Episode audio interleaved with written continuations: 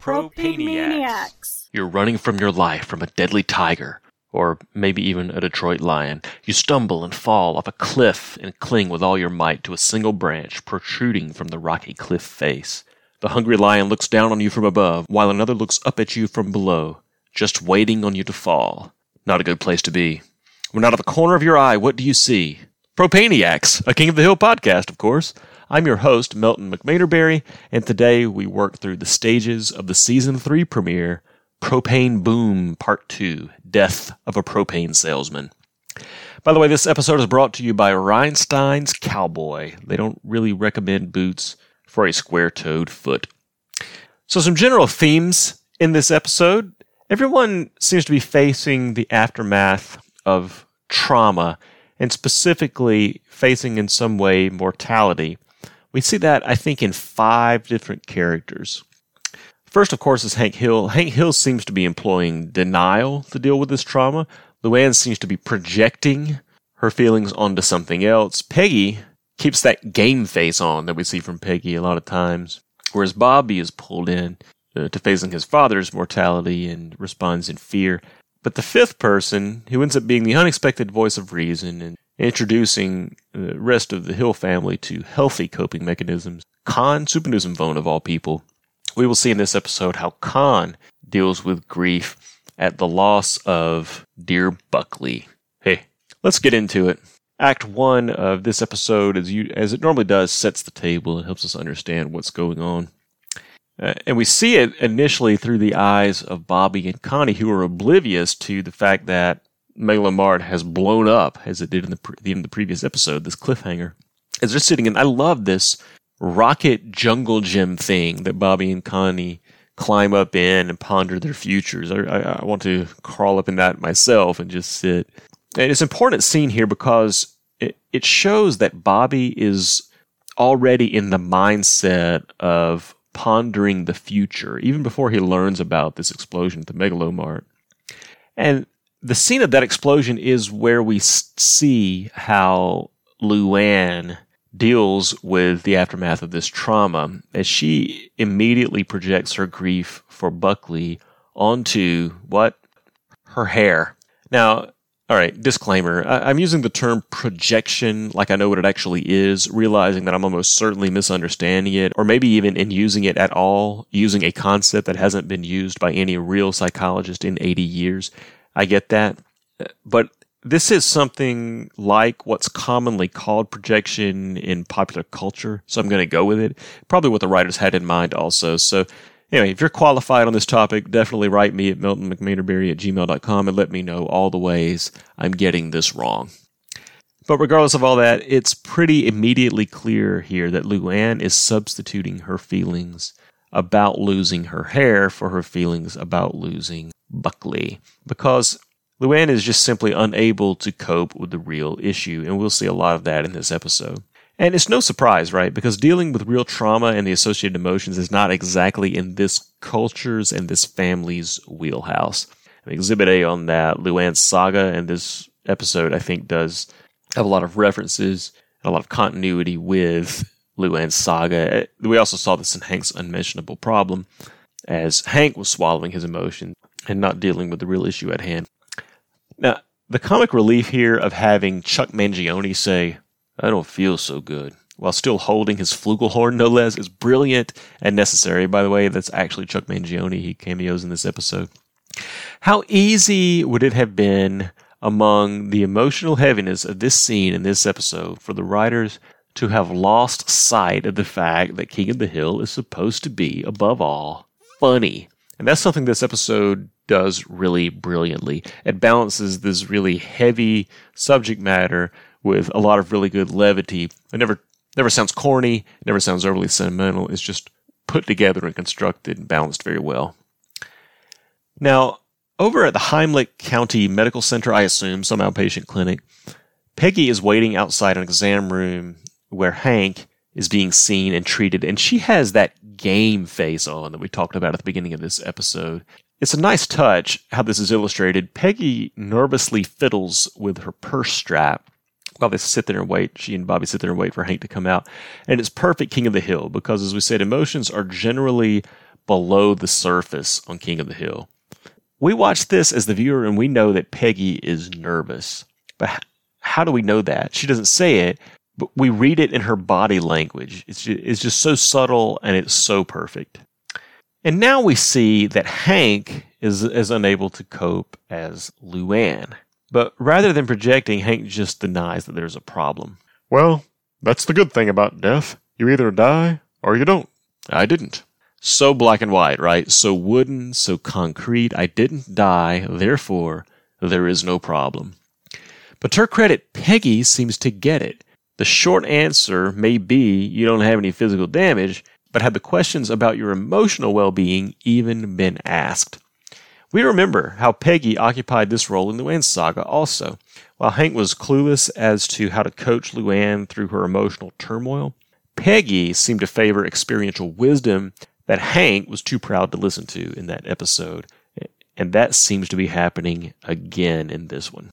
Now, I think I'd have to know the stages of grief like Luann knows the stages of arousal to understand what's going on with Luann here, but she has quickly pivoted from sad to angry with something like a rebellious indignation, a detached rebellious indignation. And she seems to be a reference to Sinead O'Connor. That, that seems apparent to us, the viewer, I think, immediately. But this fact is kind of spoon fed to us, maybe not to the episode's credit, because Kahn makes that connection explicit later in the episode. But anyway, Luann is rejecting the superficiality and fleetingness of physical beauty now, and she's embracing something. I think it's kind of not clear what she's embracing to us, maybe not clear to her either. But here again, she is projecting and maybe misplacing some emotions here. Now, as this table is being set, and we're learning exactly what's going on in Hank's head without Hank ever, of course, being explicit about it, I have to say, even the guys in the alley realize that Hank needs to talk about this. Hank's deflection of the, their attempt to broach this topic of buildings explode. That's what they do. Really falls flat, right? And we begin to see here confirmation of our suspicions that Hank is, in fact, not okay emotionally, as he does the unthinkable in the alley by pouring Alamo from his can into a glass.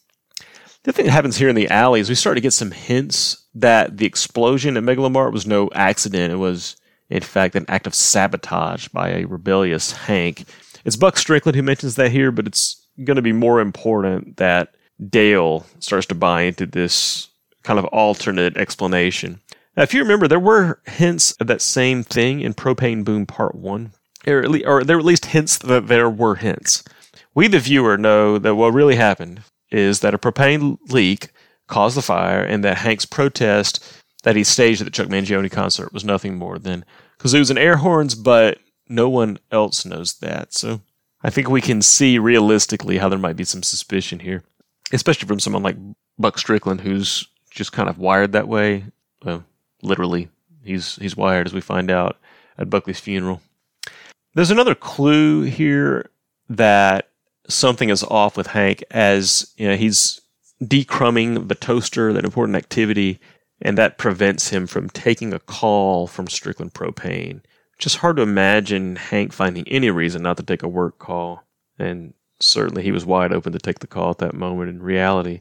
So, once again, we don't see explicitly what's going on in Hank's inner life from him, but we're certainly getting outward hints of it and indications that he's he's actually pretty disturbed. So we're going to pivot back over to Luann here and check in with her. Uh, Peggy brings some tools to her to help Luann cope. And credit to Daisy Derndahl for pointing out in a previous Propaniacs episode the connection between Luann's way that she would have worked out issues as a child and her favorite hand puppets, the Manger Babies. Apparently, Peggy realizes that connection too, and I wonder how Daisy would feel about sharing that with Peggy. At any rate, it doesn't work, as Luann seems to be entrenched in this whole like Sinead O'Connor thing, this rejection of beauty and materialism, and by implication, a rejection of her education and realistic job prospects, much to Peggy's chagrin. Because this is still the real world, right? I mean, well, okay, it's a cartoon, but in the unreal world of the cartoon, it's the real world. And there are real consequences to Luann's decisions here and her choices and how she's dealing with her grief. Well, we talked about how the you know suspicion of an alternate explanation and reasons for the megalomart fire important to Dale. And we start to see that here. He's getting in over his head as he hears from this individual who's investigating the fire. Sir, we are they. Dale is finally meeting the they that he's been fearing this whole time, and he bails. And that's a Dale trait. We've seen that before. We saw it in Three Days of Kkondo. We saw it in the final Shinsult. And we'll see that this it's not even a B story. Arguably, Bobby's struggles are the B story in this episode, while Hanks and Luann's are the A story, or maybe Hanks is A, Luann's B, Bobby's C, and this is D. At any rate, whatever this is, this extra story, this side story about Dale inventing a conspiracy, is no throwaway in this episode. Again, because some levity is really needed to balance out the heaviness of what the Hill family is going through uh, in this episode, and it is effective. I mean, for example, Hank can't seem to use the propane grill in his own backyard. That's obviously, you know, we see that Hank is not slightly struggling, that he is actually mightily struggling if he's afraid of propane. And sure enough, this scene confirms that. Now, once again, there's good comic relief because I think that in this episode it really is helpful because otherwise this episode would be pretty heavy and pretty dark. Uh, some other, some other episodes that we've looked at, I thought, were missing some of that and didn't work as well for that reason. The final Shinsult, again, that would be a really great example of that. But in this one, the comic relief, especially with Dale's cluelessness about his conspiracies, is strong, and his attempt to unravel things like the mystery of the stakes from the sky are helpful again to keep the show just feeling balanced. And that is how Act One closes. And in that act, now we've seen pretty clearly how this trauma has affected Hank and how it's affected Luann. Hank is certainly afraid of propane. We can at least say that, and doesn't want to deal with it. And Luann is certainly taking her grief toward having lost Buckley and misplacing it toward grief about her hair, but then kind of turns that into anger at the rest of the world, kind of embracing a Sinead O'Connor vibe. We will see how this continues to work out in the next act, and this is going to be where Kahn starts to inject some of that voice of reason that I talked about. He does that at Buckley's funeral. We get this memorable story from Kahn, who, even more than Peggy, is, as I said, the voice of reason in this episode. Now, the story, of course, that Kahn tells is about facing mortality by savoring life. But in the context of the funeral, it really falls flat. In particular, Hank, the person who, along with Luann, would probably benefit the most from taking the story to heart, thinks it's a joke. Or does he? I think there is some Hank body language here to imply that Hank does understand the point of the story, but just isn't ready to cope yet. So he deflects, and that's why he calls the story a joke. There's good grounding here, too, because while Kahn's story is truly moving, his setup is in really poor taste. It turns out Kahn is really not that profound. Even a broken clock is right twice a day. I love the animation illustrating the story also, how it, com- it looks completely different from normal King of the Hill, like something out of an illustrated storybook. You know, they didn't have to animate this story at all. They went to a lot of trouble to do that, so nice touch. Another nice example of comic relief here is Bill does get the joke that Kahn tells, and we can all be thankful we'll never know what the joke Bill thought that he got was. Well, now, you know, in the context of the story, Peggy has found out that Hank is afraid of propane, and they go to this grief counseling center for the very specific survivors of propane explosions support group. Of course, Chuck Mangione is there he is also a survivor of a propane explosion. Don't know why Luann isn't there, possibly in protest. This counselor at this counseling center is of the highly out of place in this culture ilk of Twig Boy, of the Smokers Anonymous leader in Keeping Up with Our Joneses, of the sports counselor in How to Fire a Rifle Without Really Trying. Very touchy feely, in touch with his emotions, a King of the Hill type. He owns two cats. You get the idea? And that, of course, flies right in the face of the John Wayne tough guy that Hank wants to be. But this counselor hits the nail on the head. Hank's marginally rational fear of propane is really a proxy for his very rational fear of death. And that's what Hank's really dealing with right here. It's fear of mortality. I love, though, that Hank calls that idea crazy. Now, Peggy's method of dealing with mortality is somehow perfect. We've talked about how Peggy has a certain mechanical quality, a robotic coldness, a matter of factness that contrasts with her natural nurturing disposition that we've often seen, especially in her relationships with her family. Peggy has a certain battle hardness, maybe associated with her relationship with her mother back in Montana, as we'll see in future episodes. That does seem to have equipped her well to face big sources of fear like mortality head on. Peggy's fearlessness about death here and the way she has achieved it with this gruesome scrapbook she keeps is bizarre and disturbing, but we can at least say that she isn't denying or projecting. There's no sweeping of the danger under the rug for Peggy. If anything, she embraces it. And finally, here at the end of Act Two is where Bobby is pulled in. Now, Bobby is forced to face Hank's mortality as he overhears the guys talking about Hank's death in the alley. Now, good news here Bobby has his friends, especially Connie, who we know Bobby has a strong connection with, a strong bond with. We saw that in the very first scene. He has those friends to go through this ordeal with. And frankly, they seem like a much better support group than Hank's friends, Dale, Bill, and Boomhauer, despite Boomhauer's poetic reflection of mortality.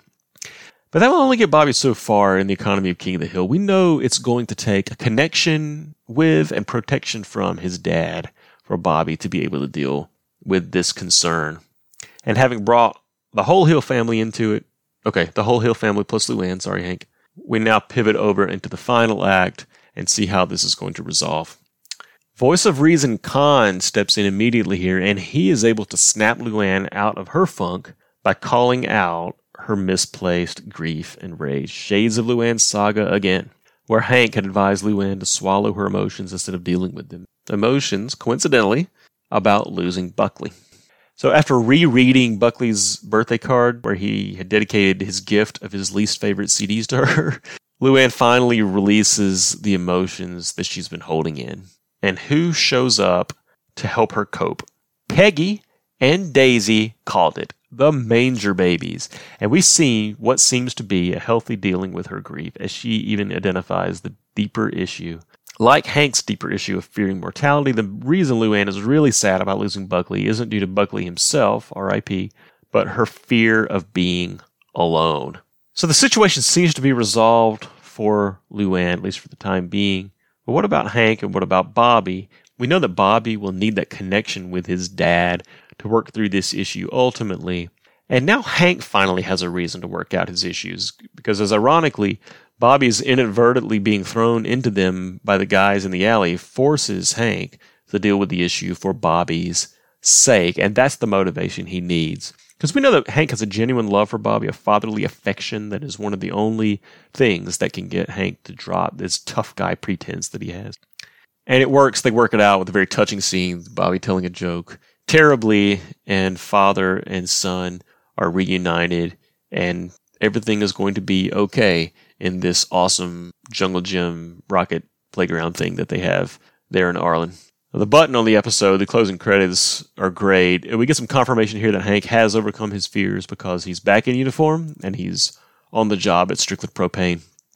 And Joe Jack, Enrique, and Maria Montalvo, nice continuity there from Junkie Business, by the way, are providing a last bit of comic relief by mocking him for his issues earlier in the episode in true King of the Hill and Arlen fashion. I thought this was a great episode. It had depth, it had complexity, it had heart. The satire maybe wasn't as biting in this one, but that's okay. I mean, Hank's denial seems to me to be the main object of criticism in this episode, but the critique is warm, maybe even empathetic, as it often is with King of the Hill and Hank, who is by no means a perfect character, but almost always a relatable one and a perfect foil for everyone else. Exhibit A being in this episode, as it often is, Dale and his juvenile low stakes conspiracy theories. All that said, I'm going to give this episode eight juicy goober smooches as a memorable classic, a nice sequel to last season's finale, and a solid opener to what I think most people would agree with me are King of the Hills prime seasons, seasons three and four, and probably five as well. But let's not get ahead of ourselves. Let's follow Peggy's wise advice and take it slow, one episode at a time, as we continue to sit in the rocket shaped jungle gym and talk about this deceptively complex animated sitcom. Join me next time as we meet the immortal Marie in the episode, and they call it Bobby Love. Until then, you can write me at meltonmcmainerberry at gmail.com or find me on Instagram. And remember, Fight the occupation! Fight the occupation!